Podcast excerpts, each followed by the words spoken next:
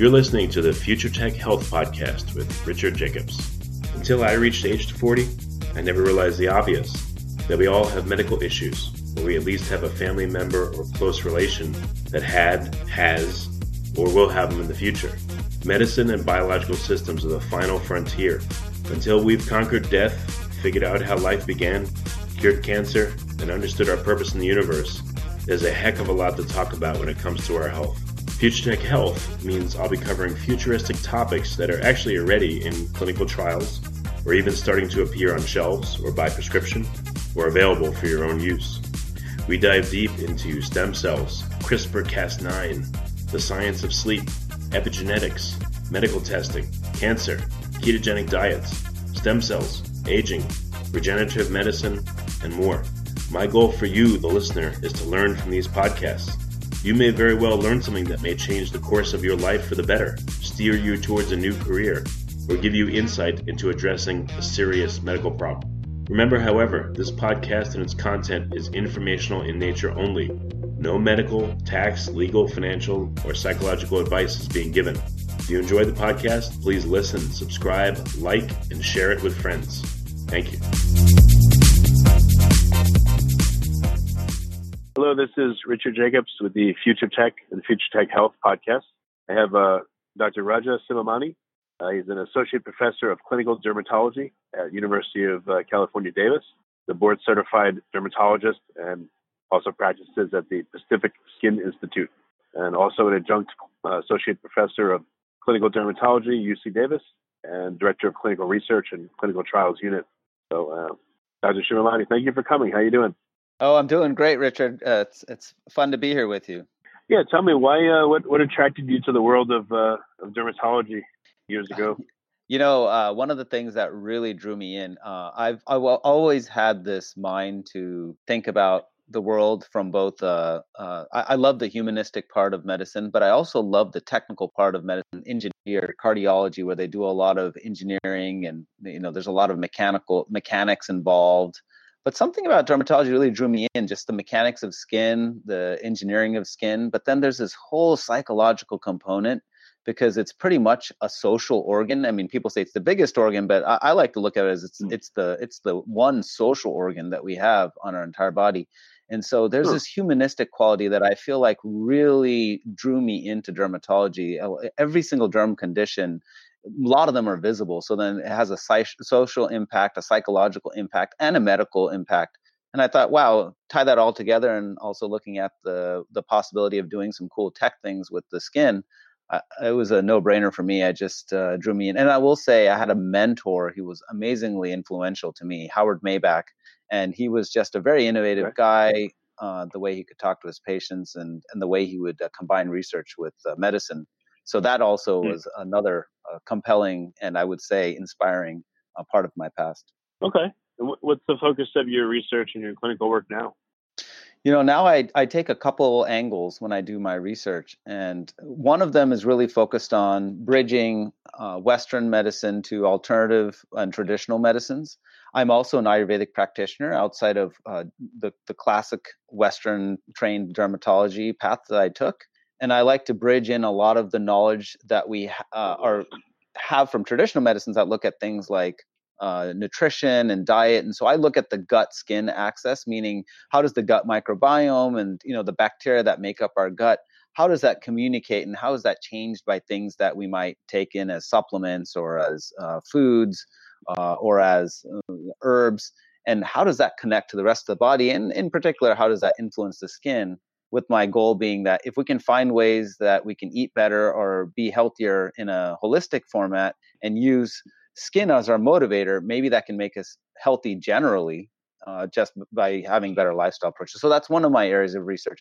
The other area that I'm really interested in is understanding how can we how can we take imaging to the next level and how can we do facial imaging and can we tell things about people's faces can we track things on people's uh, faces in, in, in our either you know be it a high quality clinical study or just in general are there things that you can get that are early bits of information from a photograph that might tell you something that your human eye might not pick up right off the bat well i can see photographs yeah but i guess you know as i think about it a lot of conditions can appear on the skin you know, moles and patterns of freckles or splotches or you know, shading or rashes or all these things that can indicate something going on on the inside. Like I learned about people with diabetes may have acanthosis nigricans, you know, darkening of the skin and skin tags. And I guess the the, the skin is a, like a billboard for a lot of what goes on internally in, in an organism.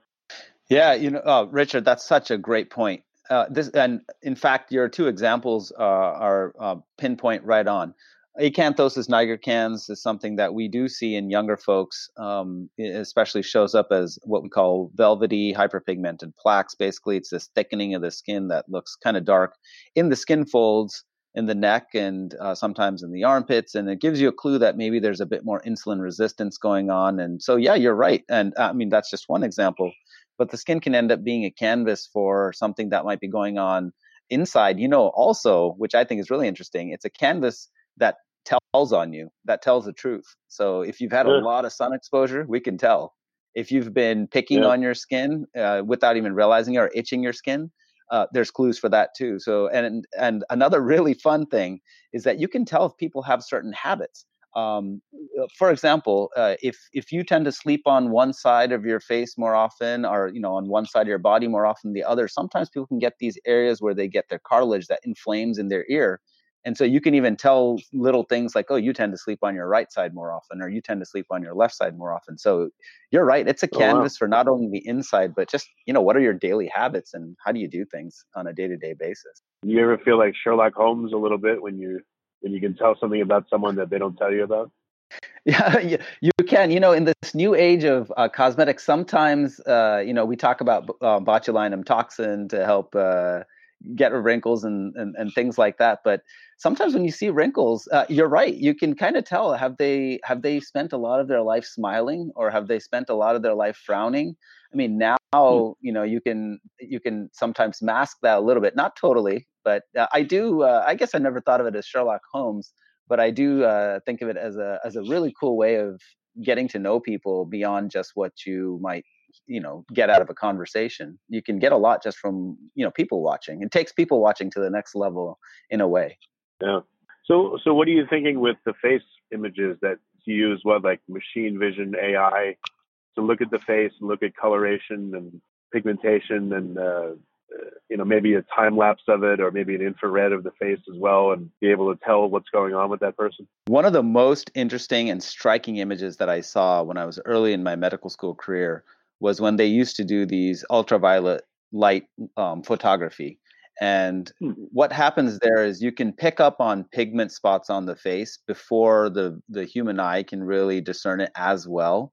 And so they have these images of folks, you know, when they're relatively young, you know, they're maybe 20s, maybe early 30s. And, you know, they've had a lot of sun exposure, but, you know, at that age, it doesn't always show, especially if you have Caucasian skin, as an example. Sometimes age spots don't show right away. But then uh, you you take their same image and you put it under a UV light, uh, especially like a black light setting, and you look at what their face looks like then, and all these spots emerge all of a sudden. And now you're you're able to see all these spots that were signs of early damage that maybe you couldn't pick up in in just uh, the standard lighting.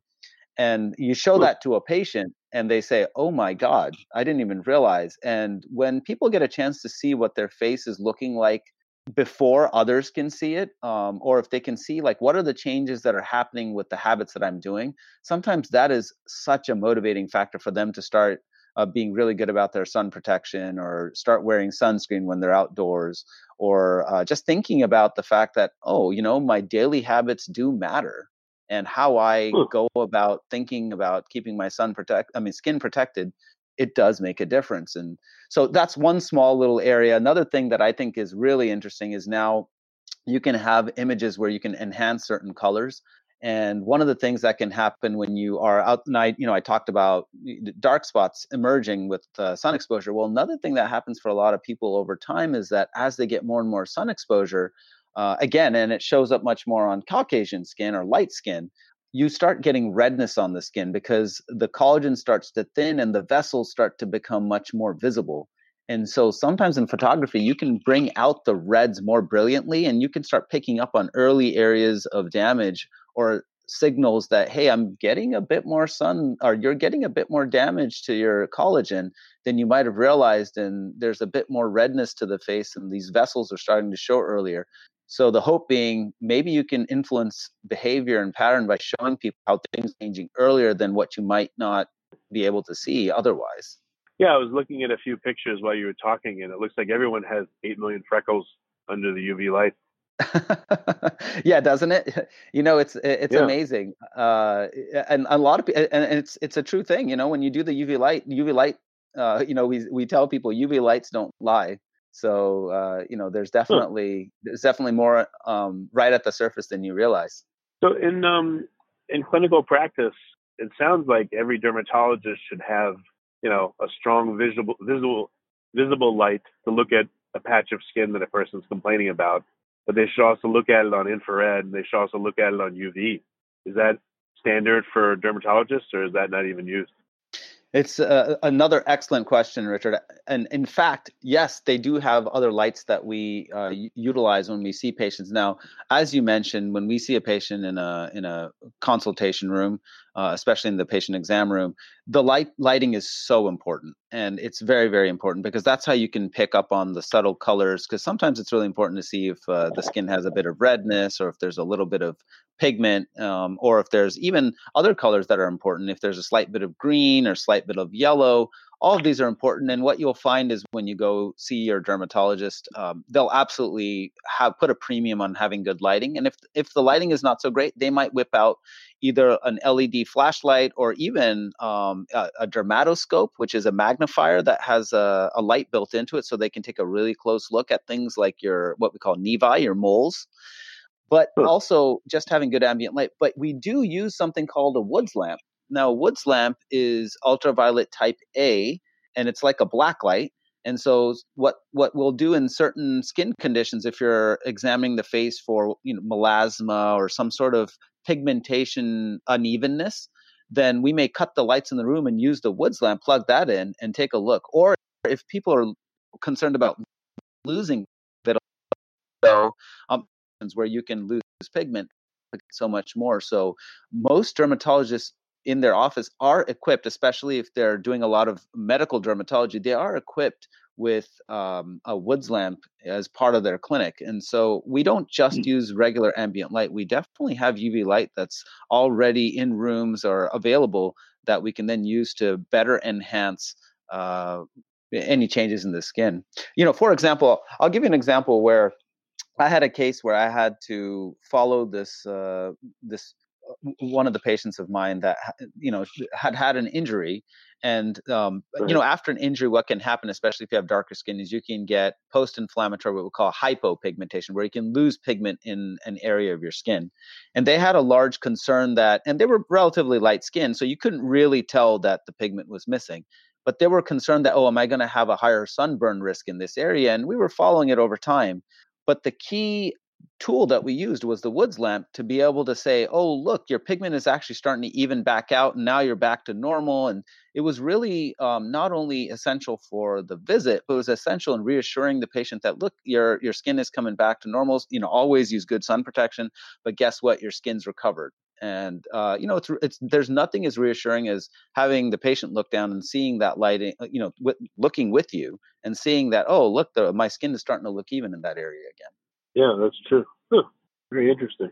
Um, all right. Well, so what um, in your in, in your face diagnosis system are you trying to make a device that again incorporates like you know six or seven different types of lighting, or what are you thinking that the system will look like, and what will it be used for, and how?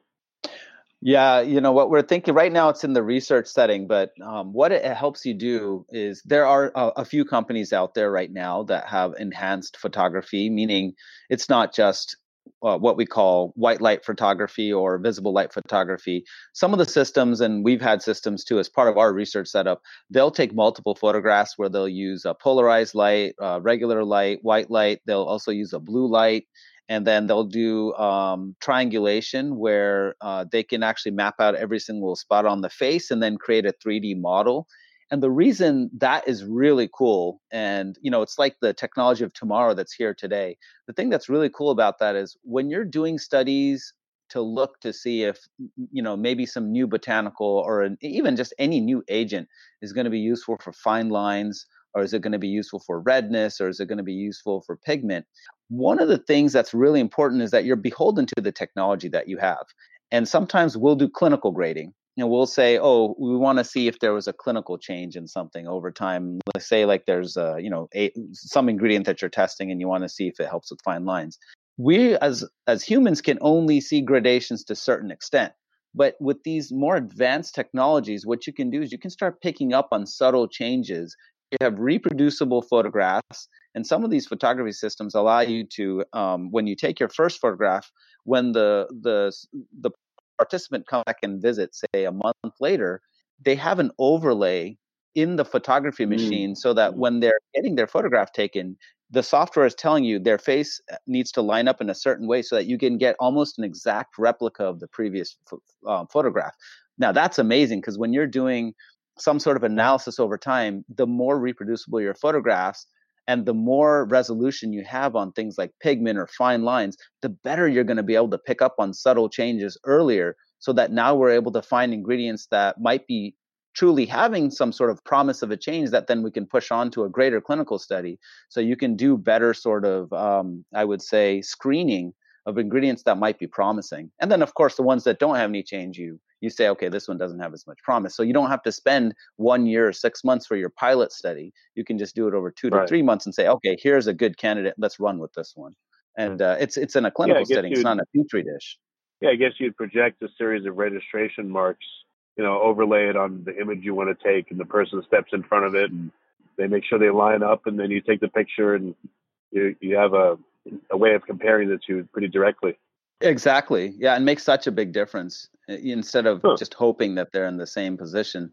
And you know, they have these chin rests and forehead rests, and uh, and it makes such a huge difference. So I, I feel like data, the way we collect data now is getting better and better. And who knows in the future, maybe we can use these same images to then put it through an artificial intelligence learning system to say where there are features of this particular person that allowed us to get a certain outcome that we didn't understand originally. Like, were there certain er- early signs of pigment or early signs of certain levels of certain severity to their fine lines that would have predicted that, oh, this person's going to be a responder. So in the future, you can you can better pick those people for certain sort of treatments I mean, that would be like what I would, uh, what I think is really exciting about what what's possible for tomorrow.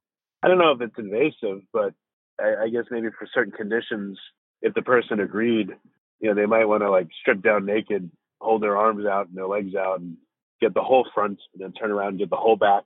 You know, so you can see over their whole body what's going on with their skin if they have a condition that warrants that level of looking. Uh, I don't know if that exists or if that's even needed, but just the thought came to mind. Uh, they do have that. They have something called mole mapping, where we can track all the moles on a person's body over time. Now, there's always some limits to the resolution of how good it is, and there's always limits yeah. to how closely they're able to track that. But you know what the scenario that you just mentioned actually is not far fetched at all. In fact, they have mole mapping cameras because some people are covered in moles and then it becomes a challenge for even themselves as a as a patient to follow each of these moles and it, it, can be a source of a lot of anxiety especially if you've got a family history of melanoma or you yourself have had melanoma and you have all these moles you know you're starting to look at each little mole and you're saying god which one is out of you know out of uh, mm. the normal growth patterns sometimes that's hard and so they do have these mole mapping devices um, i think that they're not in regular use yet because uh, it takes a little bit of I would say uh, time to do those kind of imaging, and it's not always practical. Right. But there are research centers that do them. In one place uh, that's been really working on this, and I have to commend her on her work, is uh, is uh, Dr. Susan Swetter. She's uh, at Stanford, and they've been doing a lot of work with mole mapping. I mean, there's multiple investigators. It's just I've seen some of the work that she's done, and it's been she's really tried to advance the field in terms of figuring out how can we do this well. Okay. And what about um, instead of just pictures, taking a video of someone's face and have them, you know, say a sentence or make different expressions? Would there be would there be any value in that and seeing how the the skin reacts and how landmarks on the skin move, freckles move or don't move? Absolutely. I'm so happy you brought up video. One of the things that you lose in photography, if it's truly static photography, is you don't get the motion. And I think the motion can tell you a lot about the state of collagen, what kind of blood flow is going on. Both of those, I think, are really important. We don't have a good way of incorporating that into any of the technologies uh, right now um, because I think a lot of people are focused on static images. But you know, with the advent of these new kind of cameras, whether it's an iPhone or an Android, sometimes they have this uh, photography that gives you a little bit of motion. It, it actually is like a mini video. Uh-huh when they take these yep. photographs. And it turns out when you do that, you might be able to pick up on subtle changes in uh, blood flow, or you could pick up on how maybe a certain part of the face moves or a wrinkle moves. And that might give you more information about is there early photo aging that's starting to occur, or are there early signs of damage that are starting to show? And I think that uh, the research needs to move in that direction to look at these mini videos so that you get mini snapshots of someone. But I think video absolutely gives you more information than just a static photograph. And I think that uh, I think there's a lot of promise there. I don't think we've figured it out exactly how we're going to use it, but I sure hope people are trying to do something with that because um, I'm sure a lot of people wouldn't mind uploading a mini video if it's going to help them understand how their face is changing over time. Yeah. Well, it's funny. I was remembering a video on YouTube. This guy took a picture of himself every day for like 11 years and then they play yeah. this kind of haunt, haunting music in the background. You see his face change and his hair, and you see his hair recede. I, I bet you would love that video. I don't know if you saw it or not. No, I have. I, I I really get a kick out of that video. To me, I'm always fascinated when I see folks when they're young and they post these pictures of uh, as they get older. There's something there's something about that that's so touching from a humanistic perspective to embrace mm. the fact that we are going to age you know, I, uh, there's always two sides to me. I mean, I do a lot of cosmetics. Uh, you know, we do botulinum toxin injections. I do fillers. I, we've done facial lasers.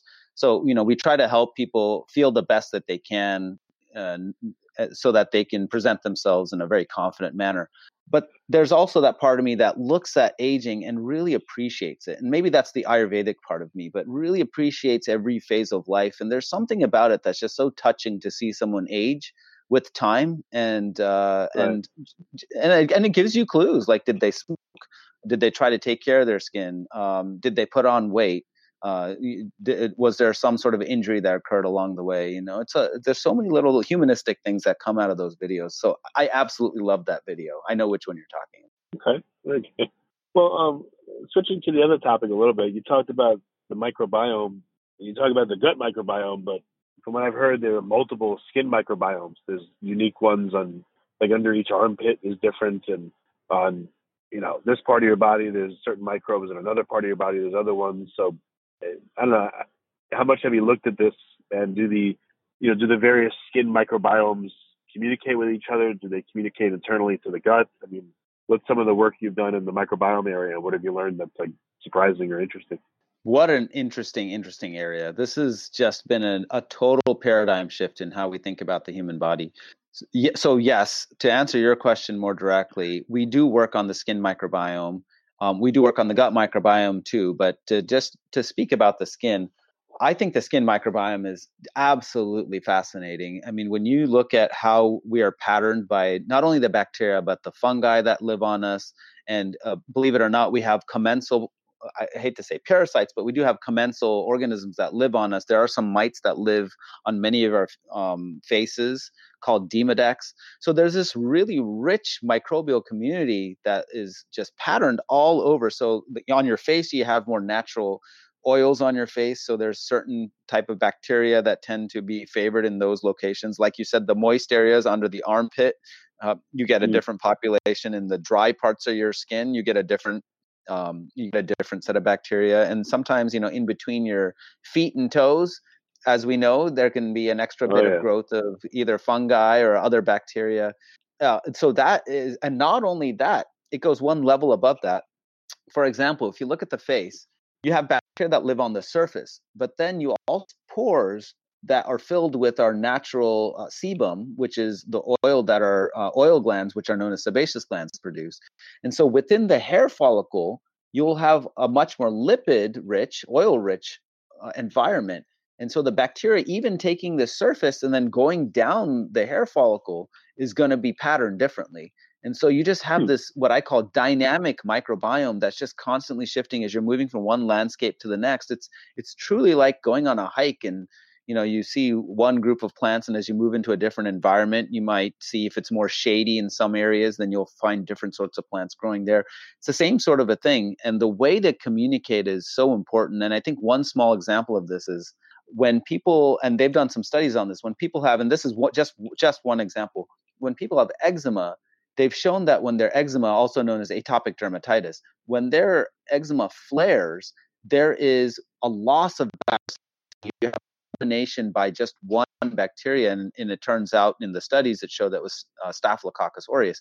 You have this domination of one bacteria. So what happens is this: they, there's this diversity indices that they look at. The diversity goes down, and then huh. as you start to control that inflammation and get the skin back more towards a state of uh, quiescence and uh, equilibrium, that diversity then starts to increase again. You don't have one dominating bacteria necessarily. And you know, this is just an eczema. Mm. They've shown that as you flare, you actually see a shift in the bacteria before the flare occurs.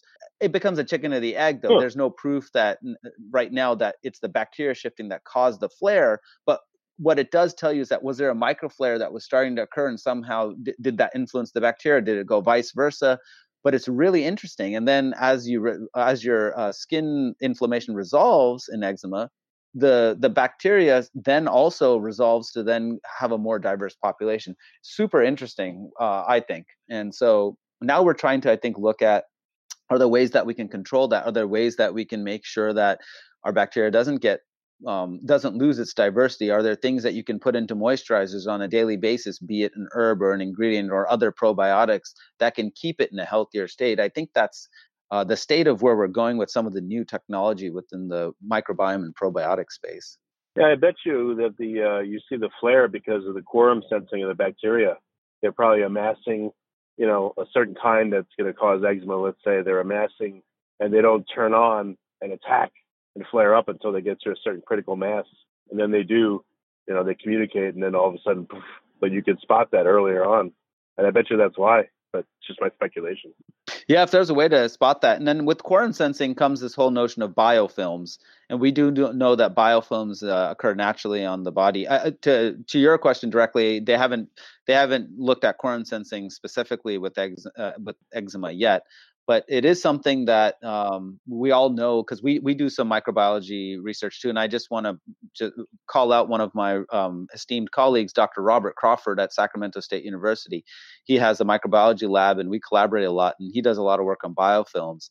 And hmm. when bacteria have quorum sensing and they become a biofilm, they become a whole different entity. It's uh, it's they they become much more difficult to eradicate, much more resistant to antibiotics. And so, but we're covered in biofilms. We have biofilms in our mouth, biofilms uh, in our, you know, so then they show up on our toothbrushes, biofilm in our gut, biofilm on our skin. Hmm.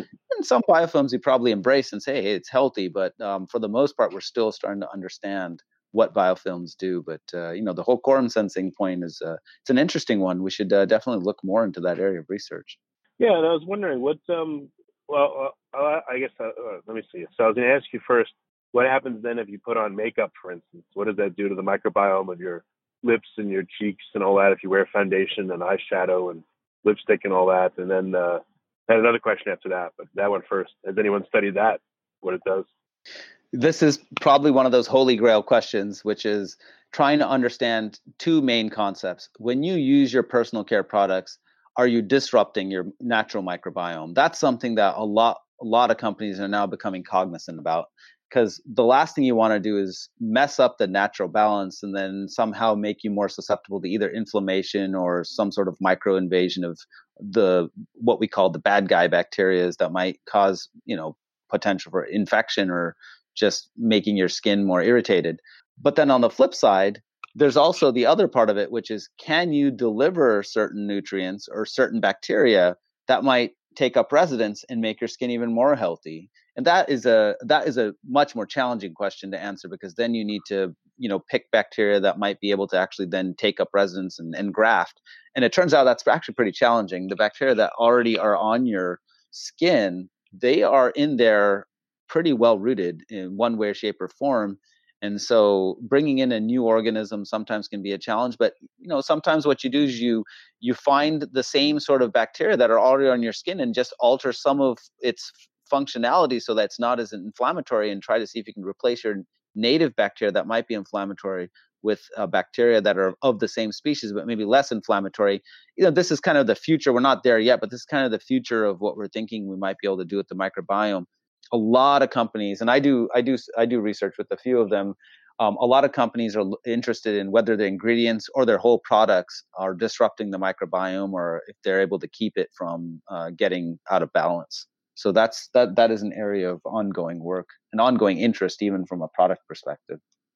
Yeah, I mean, why not try to include prebiotics to feed the beneficial ones and probiotics to seed it along with, you know, if you make a lipstick that has the right prebiotics to give the right bacteria, you know, to appear on your lips, why not do that instead of uh, chemicals that may disrupt them? You know, maybe that that would be, I guess, the end of the thinking, but it should continue all the way through that. Yes, in fact, they have a name for it. It's called synbiotics, where you can give both the prebiotic with the uh, probiotic. And maybe, if it's okay, maybe it's worth me just explaining the difference between a probiotic, a prebiotic, and a postbiotic. Um, if uh, sure. if so a prebiotic is um, anything that, and it's classically sugars that promote the growth of bacteria and ideally promote the growth of the beneficial bacteria. So things like fermented foods. Fermented foods have fermentation byproducts that are supposed to be beneficial and promote the growth of beneficial bacteria in the gut. Um, so that's one thing. And uh, the second thing is uh, the second concept is of probiotics. And probiotics are the actual bacteria. And probiotics can come in two forms. Either they can be live probiotics or they can be dead probiotics. And a lot of people used to wonder, well, if you are a dead bacteria, are you going to do anything? It turns out, actually, yes, you can still have a function, even if you're a, a probiotic that isn't live. Live probiotic have the metabolic processes of that n- natural bacteria that are still active. But it turns out the surface of bacteria are covered in proteins that can still interact with other bacteria that are in the vicinity. So if you take an oral probiotic that's um, dead, meaning it's you know they're not composed of live bacteria, or you put one on your skin, there's still the potential that you can have surface to surface interactions that can temporarily change function of the live bacteria that are still there. So um, so you know there's there's some nuance to being a probiotic, but by and large, the concept of probiotics is that you're delivering a bacteria. Then you have postbiotics. Postbiotics are really interesting because it's where you take a bacteria and you grow it, and then you uh, you get all these metabolic byproducts that that bacteria is secreting, and then what you do is you collect all those secretions, and then you use that as the therapeutic. And the cool thing about that is um, you don't have to worry about whether the bacteria is alive or not because they're all metabolic byproducts. And the idea there is that beneficial bacteria are creating an environment around them that continues to be beneficial well why don't we take that environment and somehow package that as a postbiotic and then deliver that to the skin? And so uh, companies are now getting clever where they're putting in mixtures of prebiotics with probiotics and also postbiotics and what we find is that some of these uh, postbiotics can actually have pretty interesting effects and can uh, can shift metabolic processes of either human cells or other bacterial cells. So that's some of the work that we actually are doing. We are uh, we have a manuscript right now that's under review where we compared a prebiotic, postbiotic, and a probiotic, and just to see you know how do those different approaches affect the skin differently, our skin cells differently. Has anyone profiled you know some of the species that appear on your skin because it's pretty accessible. You know, people always want to look at the gut microbiome and they complain, oh, they're hard to get to, and there's a whole roiling mass of other creatures there. But on the skin, it's easy to get to. Has anyone looked at, you know, a certain skin bug and said, what's it? What is it eating? What are its metabolites? You know, what is it excreting? Like, why is it there on this part of the skin, and what is it getting and eating and doing? And you know, what how does it live, and then maybe you'd be able to uh, influence it better that way. Yes, they absolutely have. They've started profiling, especially the surface bacteria. Now, it turns out how you do the collections does matter, but uh, to generally speak, they have profiled the bacteria. Turns out your skin has a lot of what's known as Staphylococcus, and usually it's a species uh, that's known as Staphylococcus epidermidis.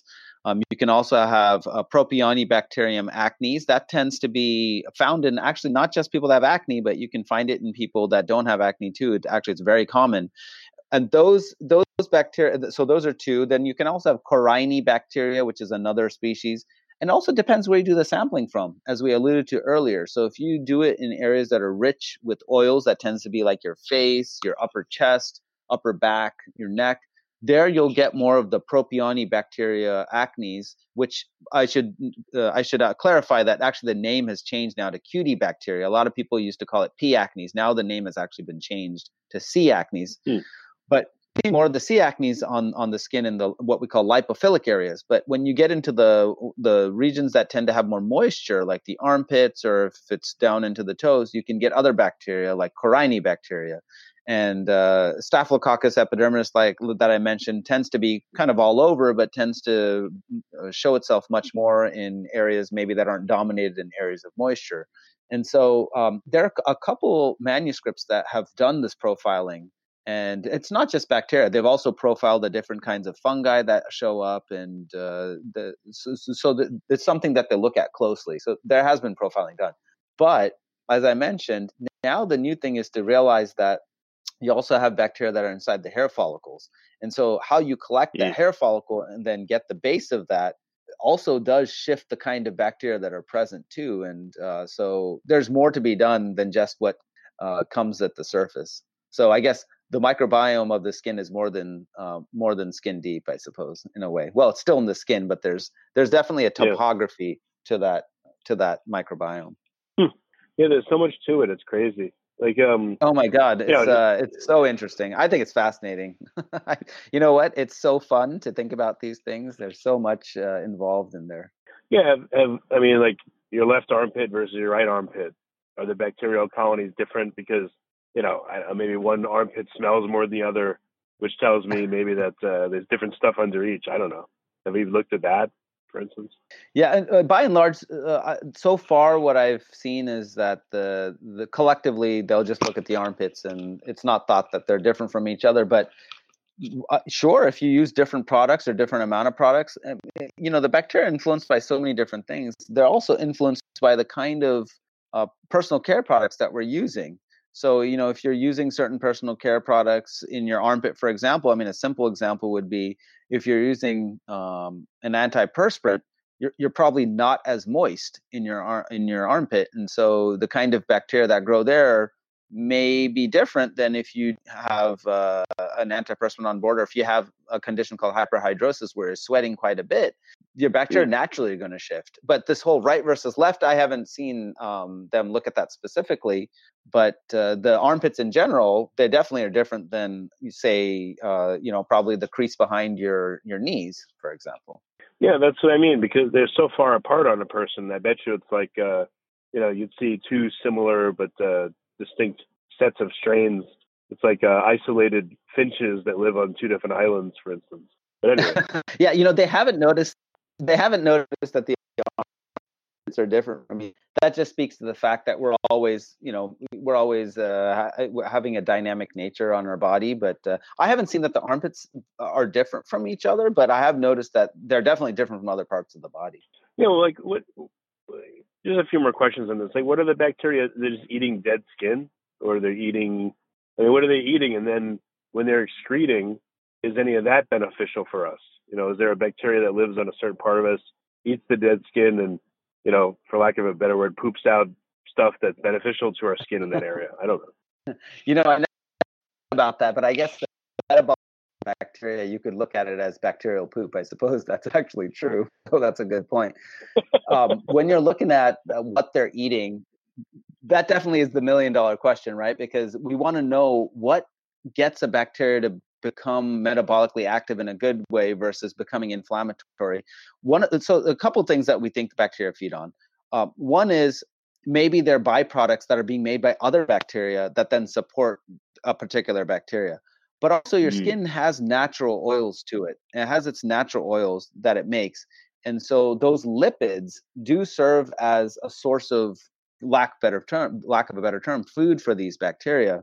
And then when you say eating dead skin cells, uh, you know, they're not actively, you know, eating down into your skin.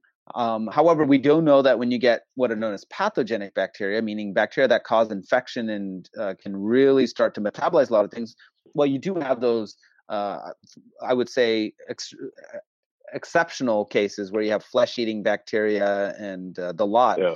where they do start to really break down tissue and whatnot. But for the most part, the ones that are living on our skin, they do live off the lipids.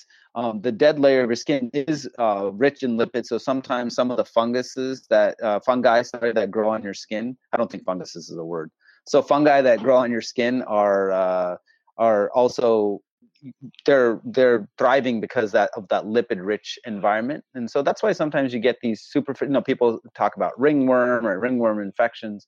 It's because the the fungi that and the the tinea which is the infection tinea infections they tend to favor that lipid rich environment at the very very surface of the skin. And so that's why you see them tend to be infectious in that location.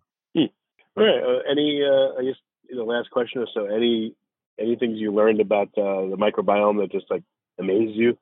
Oh yes, absolutely. I think one of the things that I've come to realize is that the microbiome is up until now a lot of what we talk about is what what bacteria or what fungi are present and what we're doing in the microbiome. But it turns out that's that's akin to knowing, you know, say you go to a town, it's like knowing what the houses look like or what kind of people are living in those houses. But the next step that we want to go to is what are they doing?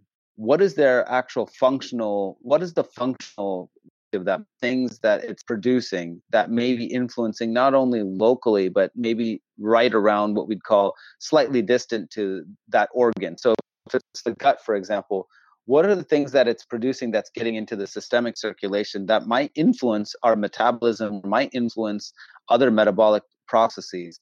In the skin um, you know we might say there's particular bacteria that are present but do we know what they're making?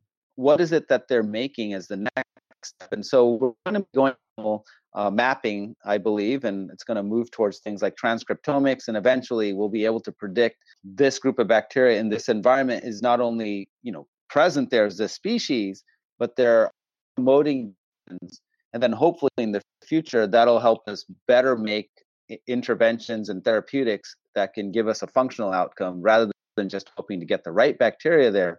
We'll be able to now answer question what makes the bacteria right and so i'm hmm. really mm. interested in go with microbiome research okay well very good well Raja i know i've asked you 8 million questions from all different angles but uh, what's the best way for people to uh, either get in contact or see, you know, firsthand some of the things you're working on? Where should they go? Any websites or places or papers to look at? No, I appreciate you uh, allowing me to talk a little bit about that. One of the areas that we're really passionate about is education, and uh, we want to get information out there that's like.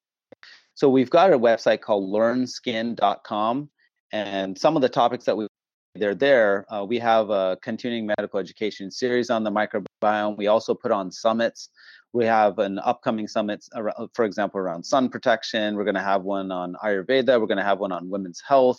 And so we try to build these topics uh, at learnskin.com so that people can come in, get high quality information, and we try to make it so that's really easy, accessible, easy to read. And then we also put on a symposium that's an in person conference called the Integrative Dermatology Symposium it's uh, it's Ooh. it's a really exciting conference. We have multiple perspectives. Um, so we take Western medicine, obviously. I think that's super important, but we also bridge that with folks from uh, naturopathic medicine, traditional Chinese medicine, Ayurveda, and it's a great way to see other perspectives and, uh, and at the end of the day broaden your own perspective and it'll help you connect with patients better and uh, think about uh, the body as a, a holistic approach rather than just you know one disease excellent well, Raja, thank you for coming on the podcast. It's been super interesting. I appreciate it, Richard. Thank you for taking the time.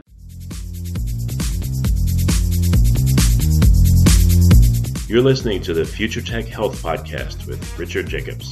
Until I reached age 40, I never realized the obvious that we all have medical issues, or we at least have a family member or close relation that had, has, or will have them in the future.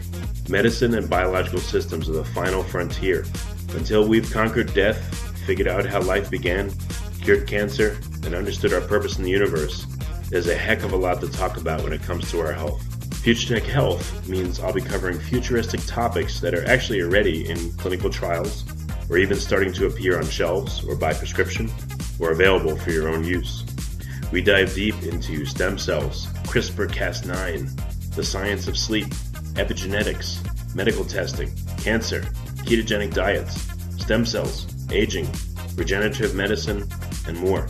My goal for you, the listener, is to learn from these podcasts. You may very well learn something that may change the course of your life for the better, steer you towards a new career, or give you insight into addressing a serious medical problem. Remember, however, this podcast and its content is informational in nature only. No medical, tax, legal, financial, or psychological advice is being given. If you enjoyed the podcast, please listen, subscribe, like, and share it with friends. Thank you.